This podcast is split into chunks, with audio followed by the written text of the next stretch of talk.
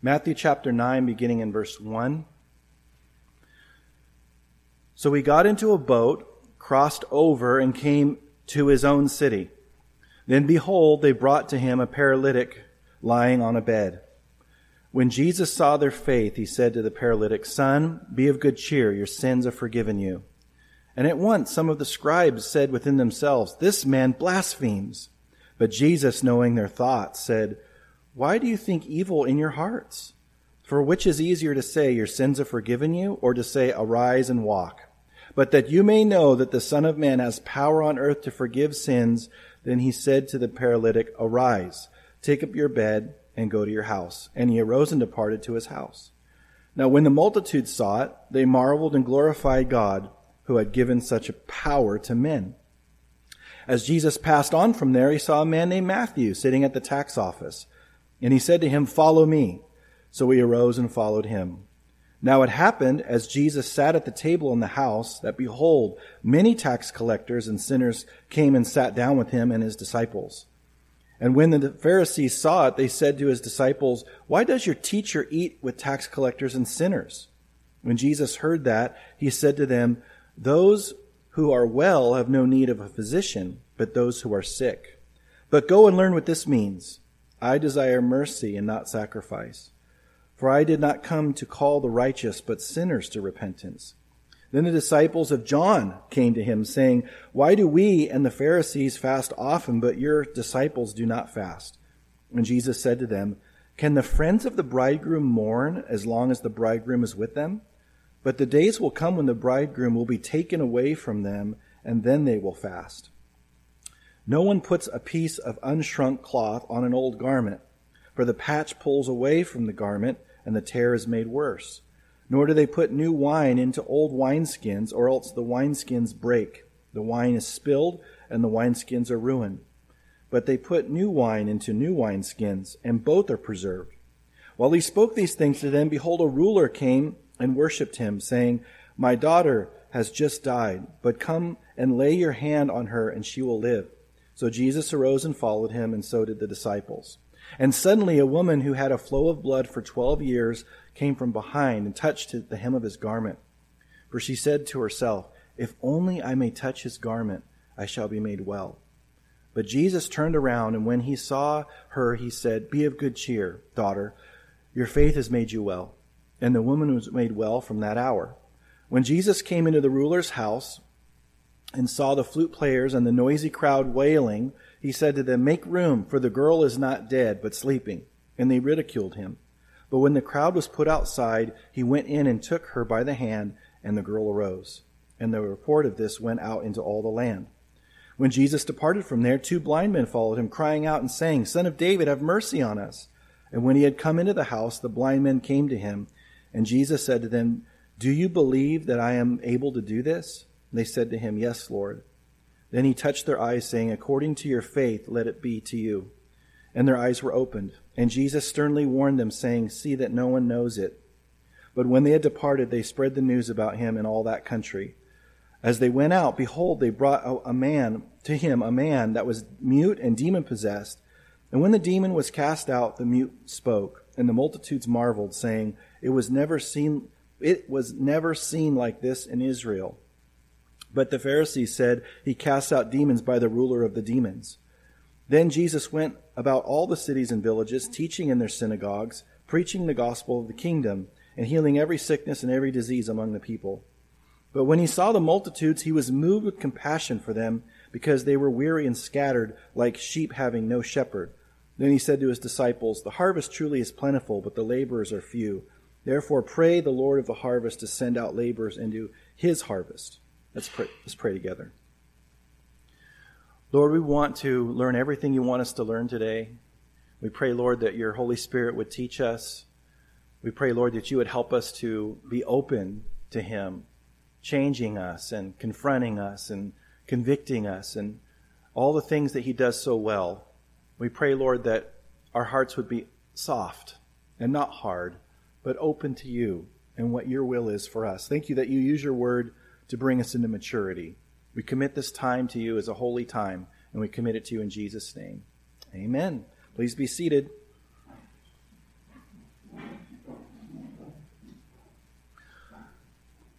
Verse 1 tells us So he got into a boat, crossed over, and came to his own city.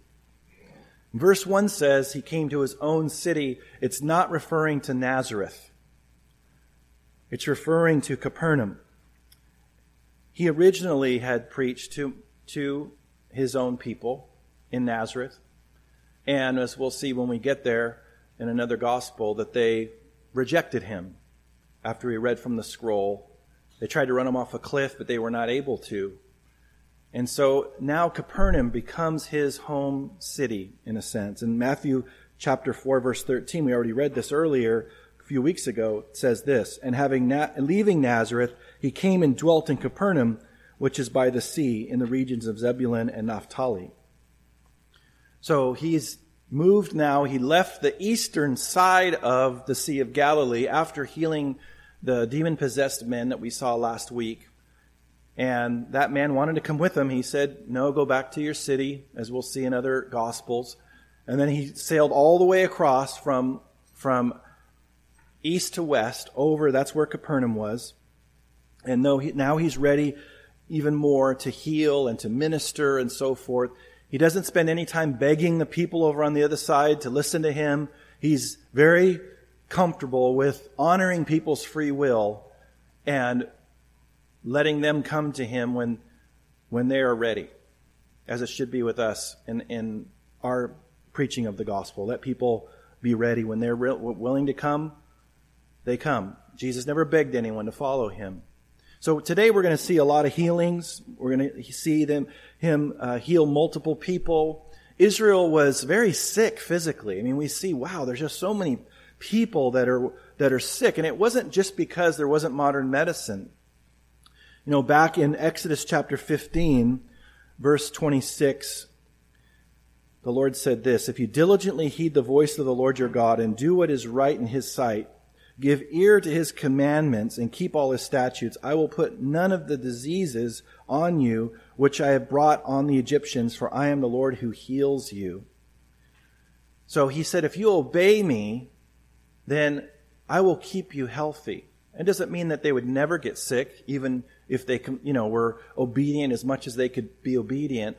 But the point is, Jesus is healing people that, that are very, very sick, and it's the nation in general was physically sick, more so than they normally would have been if they would have been obedient to him. Proverbs 3 verse 7 and 8 says, Do not be wise in your own eyes. Fear the Lord and depart from evil. It will be health to your flesh and strength to your bones. So just because a person's sick obviously doesn't mean that they have sin in their life. That was very popular back then, but belief, and in some circles, unfortunately, uh, it, that's taught as well today. But just because that's true doesn't mean that obeying the Lord doesn't further provide health for us, because it does.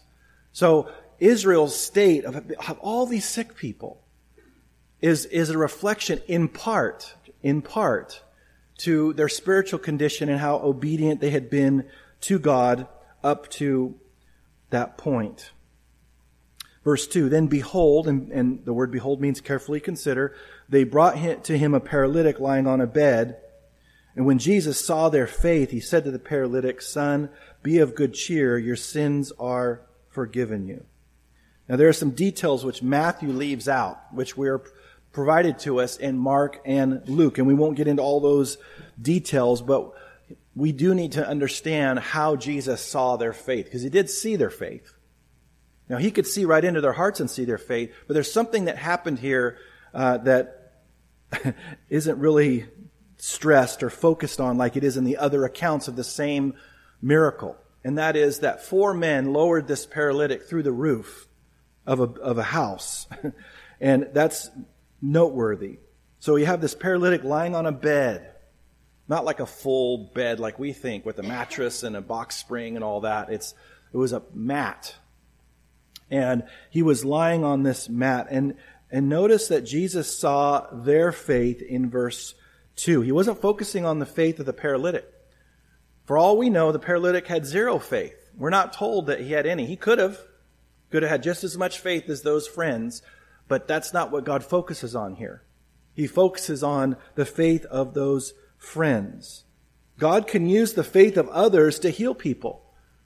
You can pray for someone and they could not have very much faith, but God can honor your faith and heal that person. That's, we see an example of it here. And so that's good for us to know because we need to be men and women and young people of faith. God's going to emphasize faith all through this chapter. And just because there's the abuse of it in certain parts of the body of Christ where faith is overemphasized and people teach that we should have faith in our faith and that if we're ever sick, then it must be because we don't have enough faith. And if we remain sick, that's because it's our fault or something. That's false teaching. The apostle Paul had a thorn in the flesh. He prayed three times for it to be removed. It was, God did not honor that prayer. There are people in scripture that died from sickness. So it, it there's, that's, that's not true. But we can't throw the baby out with the bathwater either. Now that may seem weird to some of you youth that are in here, never heard that before. But it's what it's saying is we can't overreact just because of the bad stuff that's out there. We can't throw the whole thing out about faith. Without faith, it's impossible to please God. We're told that in Hebrews.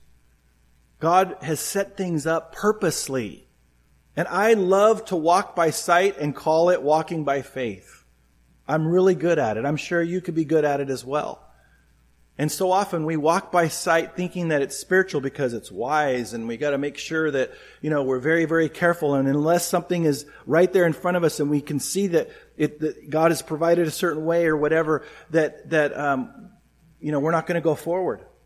What faith is, is, is not some metaphysical thing that we, what we gather like, like energy. You know, the false teachers teach that faith is a force and it's conductible like electricity. It's a metaphysical thing. That's false. All faith is, is trust. Faith is trust. And God wants us to trust Him and trust His Word. The Israelites were not allowed to take the 12 day or 14 day journey from Kadesh Barnea to the promised land.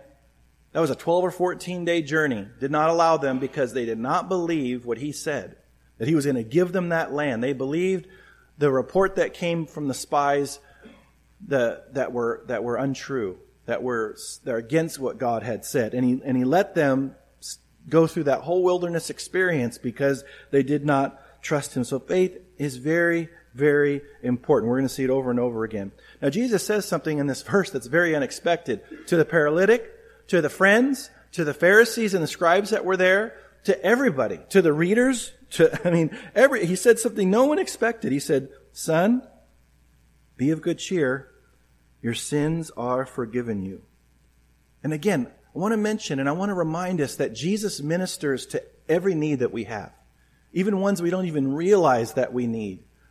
And he deals with things in these, and I want to point them out every time we come to them. Not one word is wasted from the Lord Jesus. He didn't ever say, um. He didn't say, oops, I shouldn't have said that. He didn't say one syllable too little or too much. Every word that he said was for a very specific purpose. And we could pass over it, and many do. But we're not, because we're going verse by verse, word for word here practically. So he says, Son, be of good cheer. Your sins are forgiven. Son, Son, you are beloved to me. I care about you. Someone cares about you. Who knows how many, how many people had rejected him and considered him an outcast, especially in that culture that believed that if you were sick or suffering from something, it must be that you sinned or your parents had sinned. And Jesus will deal with this in another place. His disciples will ask him, did this man sin or his parents? And he said, none, neither one. This happened so that the Son of Man may be glorified, and he healed them. So this, this man needed to hear from Jesus' son, and he says, be of good cheer. Now we don't talk like that. He's, he's saying be encouraged. Son, be encouraged. I want you to be encouraged. I care about your heart. Jesus isn't just focusing on the physical. Do, you, do we see that here? Are you seeing? He's not just focusing on the physical. He's focusing on the emotional, the mental, and of course he said the spiritual when he says, your sins are forgiven you. That's the last thing that they would have expected him to say.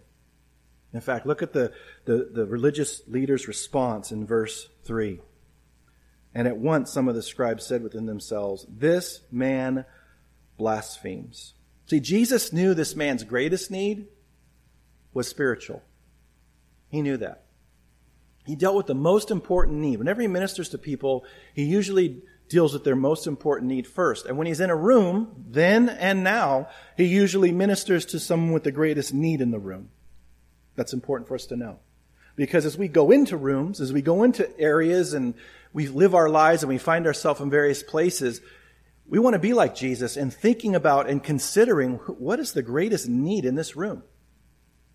I need to focus on that. I need to listen to the Holy Spirit's voice. Maybe He wants me to address the greatest need in this room right now. And the greatest need was Jesus forgiving this man of their sins because he could be paralytic, be a paralytic the rest of his life. Or he could be healed rather and live the rest of his life unsaved and then go to a Christless eternity.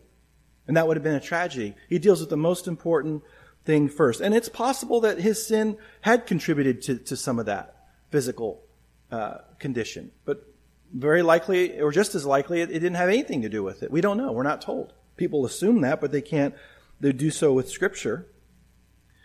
So these religious leaders, they say, this man blasphemes. Now, this is the first time we'll see some opposition in the book of Matthew from these religious leaders. And it will continue. It will continue in our chapter, and it will really start taking off once he feeds the 5,000 after that event, as I mentioned the very beginning. In all four Gospels, what really starts the year of opposition because he's right now in the year of obscurity. There's another second year, the year of opposition.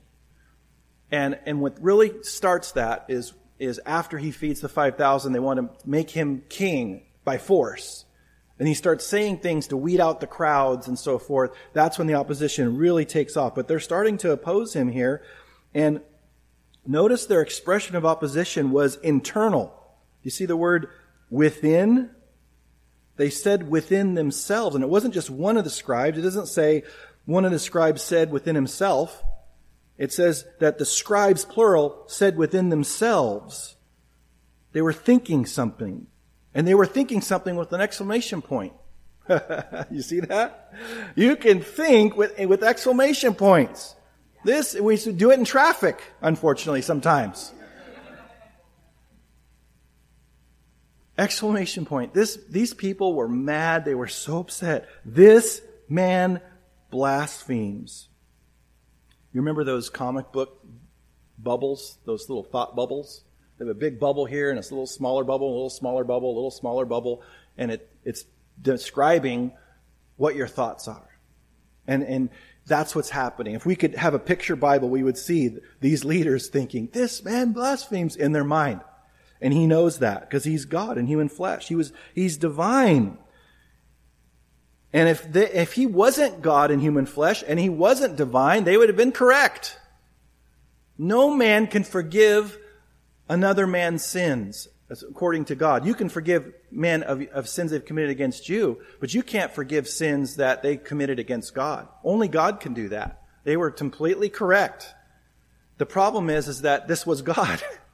So he could do it. And, and so they would have been right, but they weren't. And so Jesus in verse 4 says, knowing their thoughts, said, Why do you think evil in your hearts? For which is easier to say, Your sins are forgiven you? Or to say, Arise and walk. But that you may know that the Son of Man has power on earth to forgive sins. Then he said to the paralytic, Arise, take up your bed and go to your house. And he arose and departed to his house. How were they thinking evil in their hearts? Because they were saying that Jesus was not legitimate, that he wasn't the true Messiah. He'd already given evidence that, that he was the Messiah. They were coming to the wrong conclusion. It was evil of them to think evil of him. And so he calls them on it. And he says, Why do you think evil in your hearts? Remember, everyone's hearing this. How would you like Jesus to say with everyone else hearing in the room? Why do you think evil in your hearts? But he did. He wanted to confront them. Which one was easier to say for him? Was it just as easy to say arise and walk? I mean, it has less syllables. Or, or your sins are forgiven you. You see, I don't think anybody knows for sure exactly what he was saying here, honestly. But I think most people agree that he's saying, I'm God in human flesh. Either one, either thing is, is easy for me. I could do one or I could do the other. The one thing that, in a way, where it's, it is easier to say your sins are forgiven you is that it's not verifiable, is it? No one can say, that didn't work. But when you say, stand up, arise and walk, either that happens or it doesn't. When it happens, you see it with your eyes. When someone's sins are forgiven, you don't see a black spot on their heart turn to, to white. you don't see anything. So he says, which one is easier? And, and so he, he did both for them because he knows that, well, just so you may know. And he says that. He said, verse 6, but that you may know that the Son of Man has power on earth to forgive sins. He says, arise, take your bed, and go to your house. Take up your bed and go to your house. Verse 8 Now, when the multitude saw it, they marveled and glorified God who had given such power to men. It's a great miracle. They marveled. I'm not going to get into Captain Marvel again. Don't worry about that. They marveled and glorified God. That's what he calls us to do, right? To do good, our good works before men that we may glorify our Father in heaven. Jesus told us to do that. He told us to do good works so that people will glorify God, not glorify us, False teachers and people that are not mature do things so that it brings glory to them and let put the attention on them. One last thing with this miracle before we move on. It's very rare, maybe the only time in the whole New Testament that Jesus is the only one talking here. Paralytic doesn't say anything that we're told. Those four guys that lowered him down didn't say anything. The, even the, the, the religious leaders they didn't say anything either. They thought something with an exclamation point, but they didn't say anything. Jesus knew their heart. So this whole thing happens with Jesus initiating everything. I mean, they initiated in the sense of lowering him down. But the whole thing that was going on, Jesus doesn't wait for those guys to yell, Hey, could you do something with this, our friend here? Or whatever, the paralytic going, you can, you can heal me. I know it. Or like we've seen in other times, and we'll see it in this chapter, we'll see it. There's no dialogue going on. He just sees what is needed. He knows the situation and he acts. And it's important for us. He doesn't need us to ask. He wants us to ask.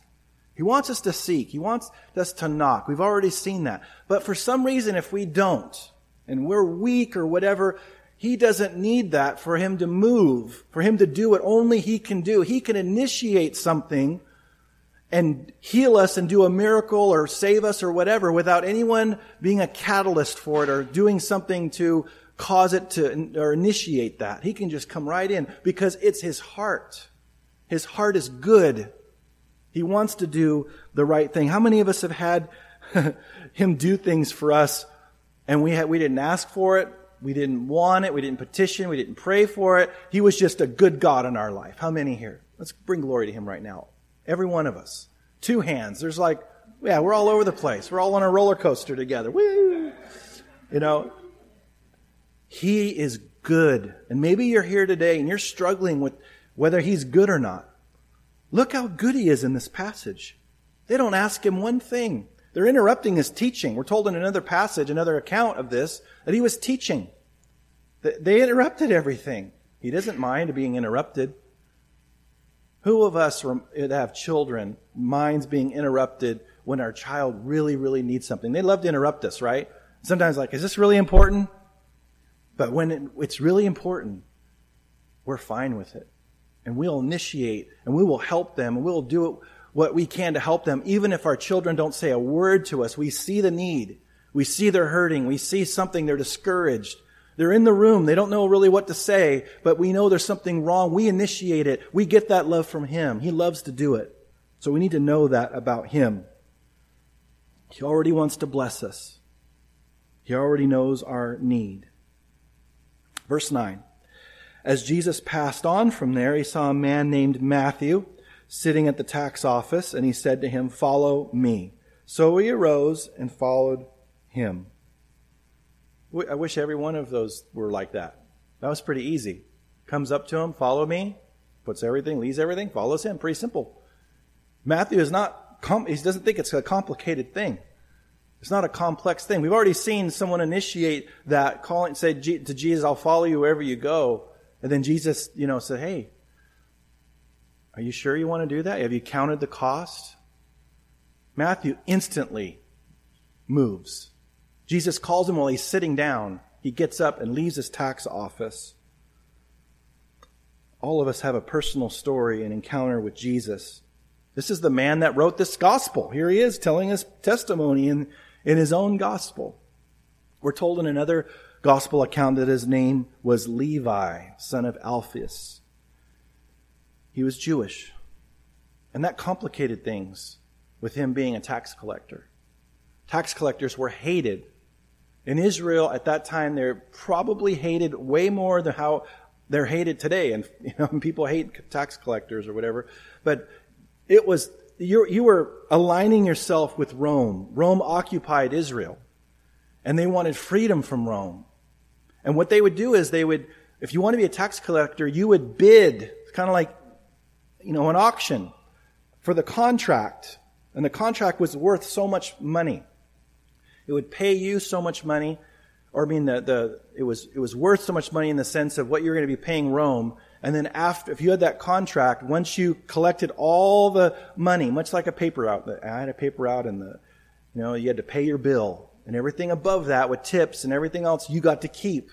So there was a built-in not for my paper route, but for this situation, there was a built-in uh, incentive to be corrupt. And it's written in some records that they even taxed the amount of fish that you caught. So here, if that's true, he's calling Matthew, and Matthew's already taxed Peter and taxed the other fishermen there, and already had this adversarial relationship potentially. It's like, oh, I don't need to introduce you guys. You guys know each other already. I don't know. But, but it was, they were hated. They were considered traitors. They were considered thieves and so forth. You, they, they could, they were outcasts. Their families were outcasts. They couldn't be a judge. They couldn't be a witness. And they were excommunicated from the community. They were disgraced and their family was disgraced. But Jesus wanted him. Jesus sought him, chose him. The people would have been shocked. Can you imagine the disciples? Are you, wait, wait, what? What's he saying? What's he, he's asking him why he's telling him to do what? No, no, this is a tax collector. Maybe you don't understand. Yeah, he's at a tax office. I think he understands that Matthew is a tax collector. Wow. An outcast of society. He's calling those people too? Yes. And that's who God calls us to reach out to. Everybody. He's calling everybody. And he calls us to reach out no matter who they are, no matter what their social economic status is, no matter who thinks what of them. We need to be bold in preaching the gospel. We can't prejudge who we're going to preach the gospel to. Amazing. So he rose and followed him. Pretty simple. And then we're told in verse 10 that it, now it happened as Jesus sat at the table in the house that behold, many tax collectors and sinners came and sat with him and his disciples. Now, this was Matthew's house. We're told in another gospel, this was Matthew's house. And notice it says many tax collectors and sinners. That's a big house, which means that Matthew was wealthy, which made sense because he was a tax collector. There wasn't very many poor tax collectors back then because of how the system was.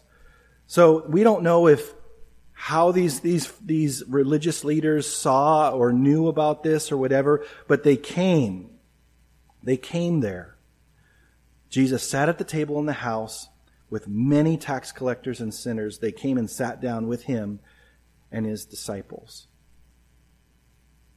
And when the Pharisees saw it, they said to his disciples, Why does your teacher eat with tax collectors and sinners? Have you gotten that question? Why do you eat and spend time with those people? Why do you do that? That can come from the mouth of a Christian. They don't understand our Lord. We're told that He is the friend of sinners. The Lord Jesus was loved by the unbelievers. How could that be possible? Because they were sinners. Why would they want to be around Him? How many sinners want to be around us? That's a good question. See, there's a way to be appropriate towards an unbeliever where you love them, but you don't condone their sin, and they know that, but you're still loving them, and you're still reaching out to them and you're enjoying who they are, even though you don't rep- you don't agree with what their lifestyle represents, and you're with them and you love them unconditionally, and there's something in you that they are attracted to. It's not a something, it's a someone. It's Jesus. Have you ever had people just they know there's something different about you? You can tell. They don't just say it. Sometimes they say it, but a lot of times they don't say it. And they just know there's something different and it just bothers them. And some, I've had people say, what is it about you? Like, well, there's a lot of things about me. What are you referring to? My son laughed too hard at that. what is it about you? I'm a Christian. Oh. And that, that can, that can cause many different reactions. But love. Jesus loved them.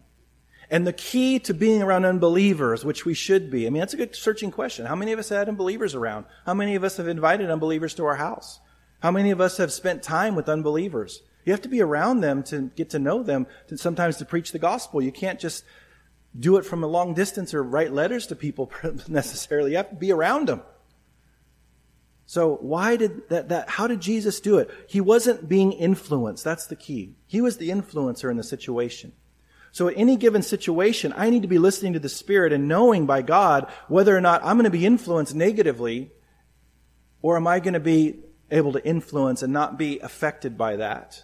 Of course, praying the whole time and asking for God's grace. And it's all because of Him that we don't sin, no matter how mature we are. So Jesus did it, and the, the Pharisees didn't understand it. These are the prideful religious leaders. And they ask, why does your teacher, he says, your teacher, not our, why does your teacher eat with tax collectors and sinners. And it even goes deeper than that. In that part of the world, at that time especially, and it's tr- still true today in some respects, when you ate with someone, there was like a mystical connection between you and them. You would take the food and you would both ingest it. It would become part of you, and then you would be united in a mystical way. And they believed that. So when you ate with someone, it was a big deal. So to the Pharisees, and this wasn't a biblical teaching, it was just a, a something that the culture came up with. So for the Pharisees looking at it, Jesus is becoming one with sinners by eating with them because they're both digesting the same food. And so they asked the question. And when Jesus heard that, he said to them, verse 12, Those who are well have no need of, of a physician, but those who are sick. We're called to be around sinners. We're called to be influencers. And they are sick. Don't get mad at their symptoms. Don't be stumbled by their symptoms. If someone is really sick, you don't get offended by their symptoms. You want to get them to a doctor. And we have to be around people's sinful symptoms a little bit to have the, the exposure to them to preach that gospel so they can hear the way out. But if we're condemning their symptoms, they're never going to hear the gospel from us. So we, we, we're not winking at sin. We're taking a stand at times. We're speaking up for the truth. I'm not saying be silent about God's word and the standard and all of that. But we have to put up with some stuff to be around him. Jesus, there were many things that Jesus didn't respond to when he was around unbelievers than what he did respond to. And the mature believer can be around unbelievers and just don't deal with that. I'm going to let that go. I'm going to let that go. I'm going to let that go. Now the Spirit's saying I need to say this about that now I'm leading towards the gospel. I mean, there's a, you overlook so many things when you're around unbelievers, when you're handling them appropriately. Jesus had to overlook all kinds of things, and he has to overlook all kinds of things to deal with us, even as believers, because he's perfect, and we still sin. So he says, Those who are well have no need of a physician, but those who are sick. Verse 13. But go and learn what this means. I'm sure they enjoyed that. I desire mercy and not sacrifice, for I did not come to call the righteous, but sinners to repentance. He's quoting Hosea 6, verse 6. God's people back in that time, they were pretty good at bringing sacrifices still. But they had forsaken mercy. They had abandoned mercy because they gave up the knowledge of God and the truth. So Jesus is saying, go read your Bible. Here you are all self-righteous and everything, and you're doing all these sacrifices and you're tithing all these things and you're going through all the outward motions of everything and you're, you're not even merciful at all towards anything that's going on. You're not merciful towards people that are, that are trapped in sin and bound by sin. Later in Matthew, we're going to see him talk about you don't take loads off of people, you put loads on them. And if you were true leaders in Israel, if you were the true leaders that God had called you to be, you'd be taking loads off of people instead of putting loads on them. God desires mercy. Are we merciful when we're around unbelievers? Not condoning their behavior, but we're merciful with how they're trapped in it. Are we merciful with giving them, being willing to give them the solution to their sin? That's mercy. Now, another situation happens in beginning in verse 14. Then the disciples of John came to him saying, Why do we and the Pharisees fast often, but your disciples do not fast? And Jesus said to them, Can the friends of the bridegroom mourn as long as the bridegroom is with them? But the days will come when the bridegroom will be taken away from them, and then they will fast. John's disciples fasted to express their humble repentance. The, the Pharisees were fasting to get man's approval, to look good, to look religiously on top of things and righteous and holy in front of people. And we already looked at that when we looked at the Sermon on the Mount. So John's disciples, they were not trying to trap Jesus or come against him. They're asking a, sin, a sincere question to him. And he explains that there's no need for them to fast and mourn right now because I'm with them. But there'll come a time when I'm gone and I'm taken from them. This is really the first time in Matthew where he says anything about being taken away or having his public ministry end. Because he says there in the middle, in the end of 15, bridegroom will be taken away from them and then they will fast. That's the first time they're hearing that. And so we do, we do fast. The bridegroom has been taken from us and we're fasting. We went over the purpose of fasting in, in the Sermon on the Mount. You can go to the website or download that. Then he gives something interesting in verse 16 and 17 related to the kingdom of God. He says, No one shut, puts a piece of unshrunk cloth on an old garment, for the patch pulls away from the garment, and the tear is made worse. Nor do they put new wine into old wineskins, or else the wineskins break. The, the, the wine is spilled, and the wineskins are ruined. But they put new wine into new wineskins, and both are preserved. Jesus is really bringing this, this whole idea of the fasting and the rituals and all these things, and he's expanding to help them understand what's really going on here. Because Jesus didn't come to repair or reform the old institutions of Judaism. He came to provide a new covenant. And Hebrews says, the book of Hebrews says that the new covenant is a better covenant. It's better. So God wasn't going to use the shell of what was left over from the old covenant and, and infuse all the truths and reality and the spiritual, um, um, uh, you know, principles of the new covenant because it's so much bigger and larger than what that shell could hold. Just like with this old wineskins, you don't ever do that because they're not, the wineskins are not, they've already been, um, they've already aged. So any new acid or new, you know, wine that comes in or grape juice, it can't process it. It's going to burst. Or you put a patch, a brand new patch over an old garment. The patch hasn't shrunk yet. So when it shrinks, it's going to break, break away from the garment. He says, though, just like that, what I'm doing now is a whole entirely new thing. We're not patching anything. We're not putting something new into something old. Something brand new, entirely new is being made. And that's the church, where I can take people of Jewish descent and people with no Jewish descent, the Gentiles, bring them together into one body of Christ. And, and that's the new thing that I'm doing. The old uh, shells could never contain it. Then verse 18, while he spoke these things, behold, a ruler came and worshipped him, saying, My daughter has just died, but come and lay your hand on her and she will live. So Jesus arose and followed him, and so did his disciples. So this, it's interesting. The ruler believed if you just put your hand on her, she will be, she will live. The Roman centurion that we saw just said, speak the word and she'll be healed. So there's different ways that faith can be expressed here. And, and the disciples followed him. They wanted to go and with him, of course. This is how they would learn. They were learning all these different ways. This is the first time we've seen this. The disciples following him around, I mean, we know that they were doing that, but it makes a point to mention that the disciples followed him to this, to this person's house, and they are learners. A disciple means a learner. Verse 20. And suddenly, so that's happening, wasn't expected. Suddenly, a woman who had a flow of blood for 12 years came from behind and touched the hem of his garment. And likely this was the the, the fringes or the tassels of his prayer shawl that they would wear over like that and it would hang down. Because she's saying in her mind, if I only, verse 21, said to herself, if only I may touch his garment, I shall be made well. In other words, I don't even need to touch him.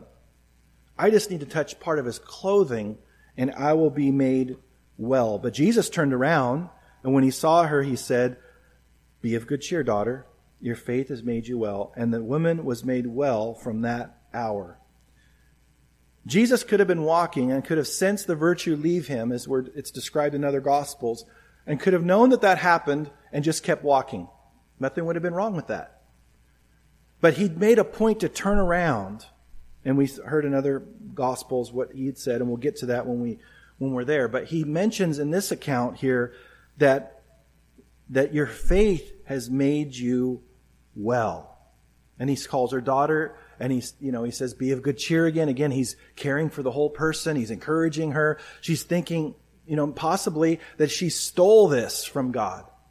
You know, that it, he didn't give permission. She just kind of as if God can, you know, his healing power can be stolen. But you, I mean, she just thought, I'm just going to touch the hem of his garment. I'm going to go my way. No one will know. I won't bother anybody. But he wants to make a point, wants to encourage her. He could have just left her walking away healed, but, but not, uh, acknowledging that he was blessed by it and he was, was, was fine with it. So he says, daughter, you know, be of good cheer. Your faith has made you well. Now he said that loud enough where everyone around could hear. Again, he's emphasizing faith. We see that as a pattern. He wanted everyone around to hear that this woman had faith and she had, she had been healed. They didn't know what of. Jesus knew. They had no clue what she'd been, maybe they knew her, I don't know. But, but he, he said, your faith has made you well. When Jesus came in verse 23, came into the ruler's house and saw the flute players and the noisy crowd wailing, he said to them, Make room, for the girl is not dead, but sleeping. And they ridiculed him. Now, this, they had professional mourners that they would hire. They still do today, many times. They will hire professional mourners to make a big commotion and so forth. It doesn't mean that they're not truly mourning and it's just fake and all of that, but they just, it, to them, it's a way that they can express that they're truly mourning, that they really want this person to be mourned uh, over. And, and, and so it's, there's all this stuff going on. And, and so they, they, they ridicule him because he said the girl is not dead, but sleeping. They ridiculed him. He didn't get bitter and walk away. Oh no, they ridiculed me. Forget it. He has his eyes on, on the little girl. He has his eyes on knowing what he's going to do, being the good God that he is. And then he put the crowd outside, verse 25. And when he went in and took her by the hand, and the girl arose. And the report of this went out into all, uh, into all that land. So, um, here he is with this little girl, and he, ra- he raises her from the dead. I mean, he said sleeping, and he, a lot of times in the scriptures, it's refer when we die, he's referring to as sleep. Uh, he knows it's not going to be a permanent thing. Possibly that's why he said that she's not dead but sleeping. But you know, they they know how to take a pulse. You know, and they're mourning, and he comes and he raises her from the dead, and and the report went out into all the land. And every time these reports go out, it's working towards building that opposition that's coming that I told you about.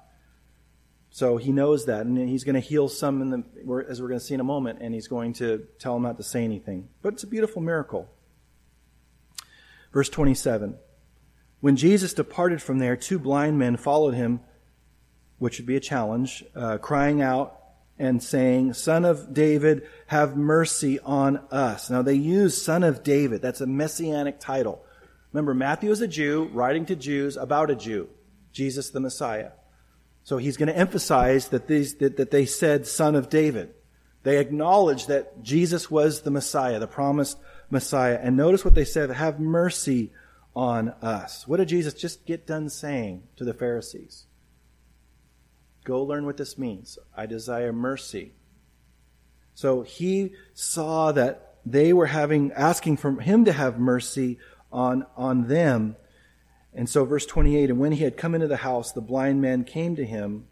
And I believe he went into this house because they're yelling out, son of, son of David, son of David. He's, he doesn't want the timing of all this is important. He doesn't want to uh, interrupt or, or mess with the timing of, of when he was going to be arrested. It all is building. And Jesus said to them, Do you believe that I am able to do this? That's the first time he's asked this in this way. And they said to him, Yes, Lord. That's all they said. Yes, Lord. Then he touched their eyes, saying, According to your faith, let it be to you. Again, focusing on faith. He didn't say, Do you believe that I will heal you? He says, Do you believe that I am able to do this? Sometimes when we pray, Lord, you are able to do this, we think that we're praying something less than praying, God, would you please do this? Just do it. We believe that you're going to do it with like some, and we should pray that. We should pray, Lord, we're, we're, we believe this is the best thing that, that we can understand that you could do in the moment. We're asking you to heal. But if we merely, we don't need to say that. We could merely say, Lord, you are able to do this and we are honoring him. And that's all that, that they, that they, he asked for. And they said yes. And then he healed them. Verse 30, and their eyes were open, and Jesus sternly warned them, saying, See that no one knows it. Again, he's trying to keep it from uh, going too fast because it will speed up the opposition. There's more people he wants to talk to, there's more people he wants to heal, and so forth. This getting out too fast will hinder that, and he's telling them to not tell anyone. There's, you know, Galatians talks about in the fullness of time, God sent forth his son. There was a perfect timing. The day he was going to go into Jerusalem, proclaim himself to be the Messiah on Palm Sunday, Daniel prophesied to the very day. That's how perfect timing uh, was involved in this. But verse 31, they didn't listen. But when they had departed, they, they spread the news about him in all that country. And as they went out, behold, they brought to him a man mute and demon possessed. And when the demon was cast out, the mute spoke. And the multitudes marveled, saying, It was, it was never seen like this in Israel. There was this belief back then when you did exorcisms, although there wasn't anyone really doing successful exorcisms, but they would try, they would say you have to get the demon to name himself, and that will give you a, a better uh, uh, capacity to be able to cast out the demon. So obviously, and that wasn't, God never said any of that. That was just their tradition. So you can imagine this is why they're so amazed. Not just that he's delivered, but that Jesus delivered a mute demon possessed man who couldn't name their name or name its name to him. You know, when it, the man that we looked at last week that we'll, we'll see in other accounts actually said, what is your name? He said, Legion. I don't believe that was the name of, of all the demons collectively. I believe that he's just saying we are Legion. And it was more of a challenge to him in a sense. And, and so it wasn't the name of all those demons and so forth. But this mute person, this mute man, he, he can't speak. He the demons couldn't use his vocal cords to say anything as he does in other examples and yet he still delivers him. And the multitudes, notice, marveled and said, We've never seen anything like this in Israel. But the, the, the Pharisees had an excuse for him in verse 34. He casts out demons by the ruler of demons. Now, this is touching very closely to blaspheming the Holy Spirit. And another gospel, another account, we're going to see him warn them when he's giving when he does something and he's give, he, they're giving credit to Satan, he's, he's talking to them and warning them about blaspheming the Holy Spirit. They're on very shaky ground here, and it's very wicked response. Again, this is the first, they're getting more bold with their opposition. We're starting to see it build now. Now they're ascribing demonic uh, influence to Jesus. And that's the reason why he's able to cast demons out. Then Jesus went out went about all the cities and villages, teaching in their synagogues, preaching the gospel of the kingdom, and healing every sickness and every disease among the people. But when he saw the multitudes, he was moved with compassion for them, because they were weary and scattered, like sheep having no shepherd. He was moved with compassion. This is the strongest way in the original language for them to describe someone moved with compassion. It was, he was internally uh, hemorrhaging with compassion. He was, it was from the deepest part of, him, of himself. He was moved with compassion. What did he, what did he notice? That they were weary and scattered like sheep having no shepherd. And they had all kinds of leadership in Israel. All kinds of spiritual leadership. They had about five or six thousand Pharisees. And way less Sadducees and scribes and so forth. They had all these leaders, but yet they had no shepherd because they weren't shepherds. They were hirelings.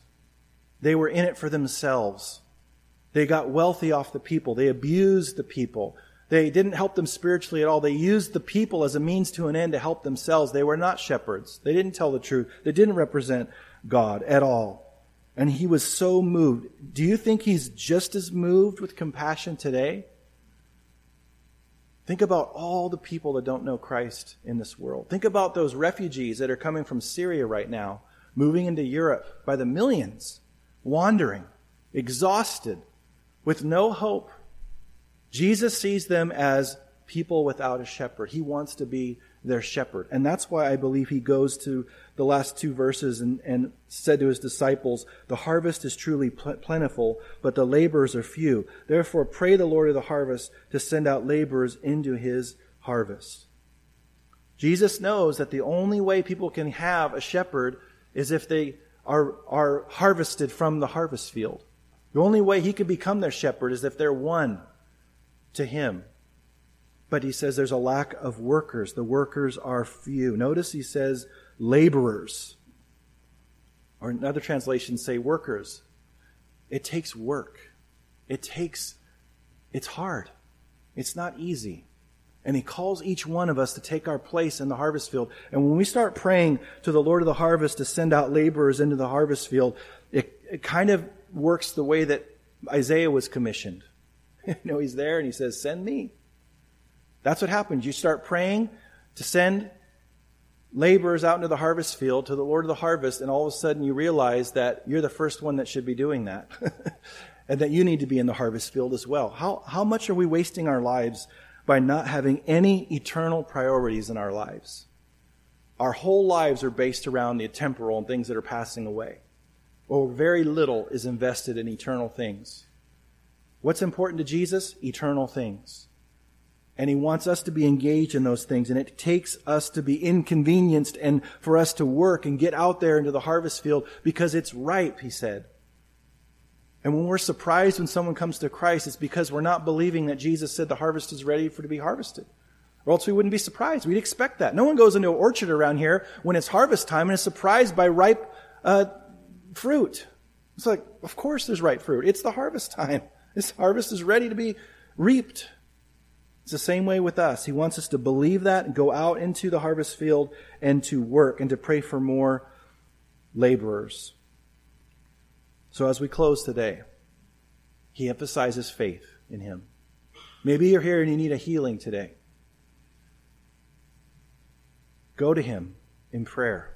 Come up front after the service or grab someone else and join hands with them and pray. Call for the elders of the church to pray and anoint you with oil, whatever you, whatever, however God leads you, God wants you to have faith in Him to, to, to, to be healed. He wants you to trust Him. And He has all the grace for us if He chooses to wait to heal us or delay the healing or whatever. A lot of times these healings didn't happen right away. Ultimately, all of us will receive healing when we get our new bodies. So the atonement, when He died, when He took those stripes for us, that we may be healed, that made provision for us to be completely healed one day and, and have a new body. And so for us to just go to Him in faith and trust Him and, and to focus on how faithful He is and how faithful He's always been to us and to trust Him because He's a big God. We have big needs, yes, but He's a, he has, he's a big God. He can handle all those things. Honor Him with your faith. Don't have faith in your faith. Have your faith in God, but trust Him with all of your heart, with all of your soul, with all of your strength. You'll never be sorry for that. He will do miracles. We've seen it here.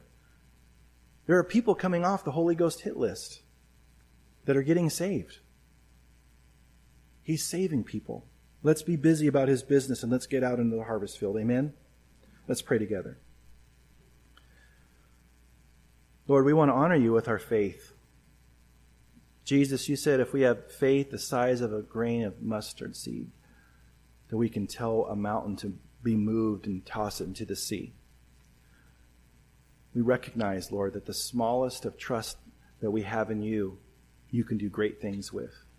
Help us to trust you even more every day, that we would model that trust in you. Help us, Lord, to be around unbelievers, to be willing to be around them so that we could preach your amazing gospel to them. Give us confidence, Lord, that they'll receive it because you said the harvest is ready for to be harvested. Use all these verses, Lord. Help us to not forget what you say to us each week and to analyze our own life and where we lack instead of just looking for knowledge. Help us, Lord, to look at your word and, and ask where we are obeying or disobeying, Lord. We know that's, that's the way that we can protect ourselves against future storms, and that's the way we can bring you glory. So we commit it to you in Jesus' name. Amen.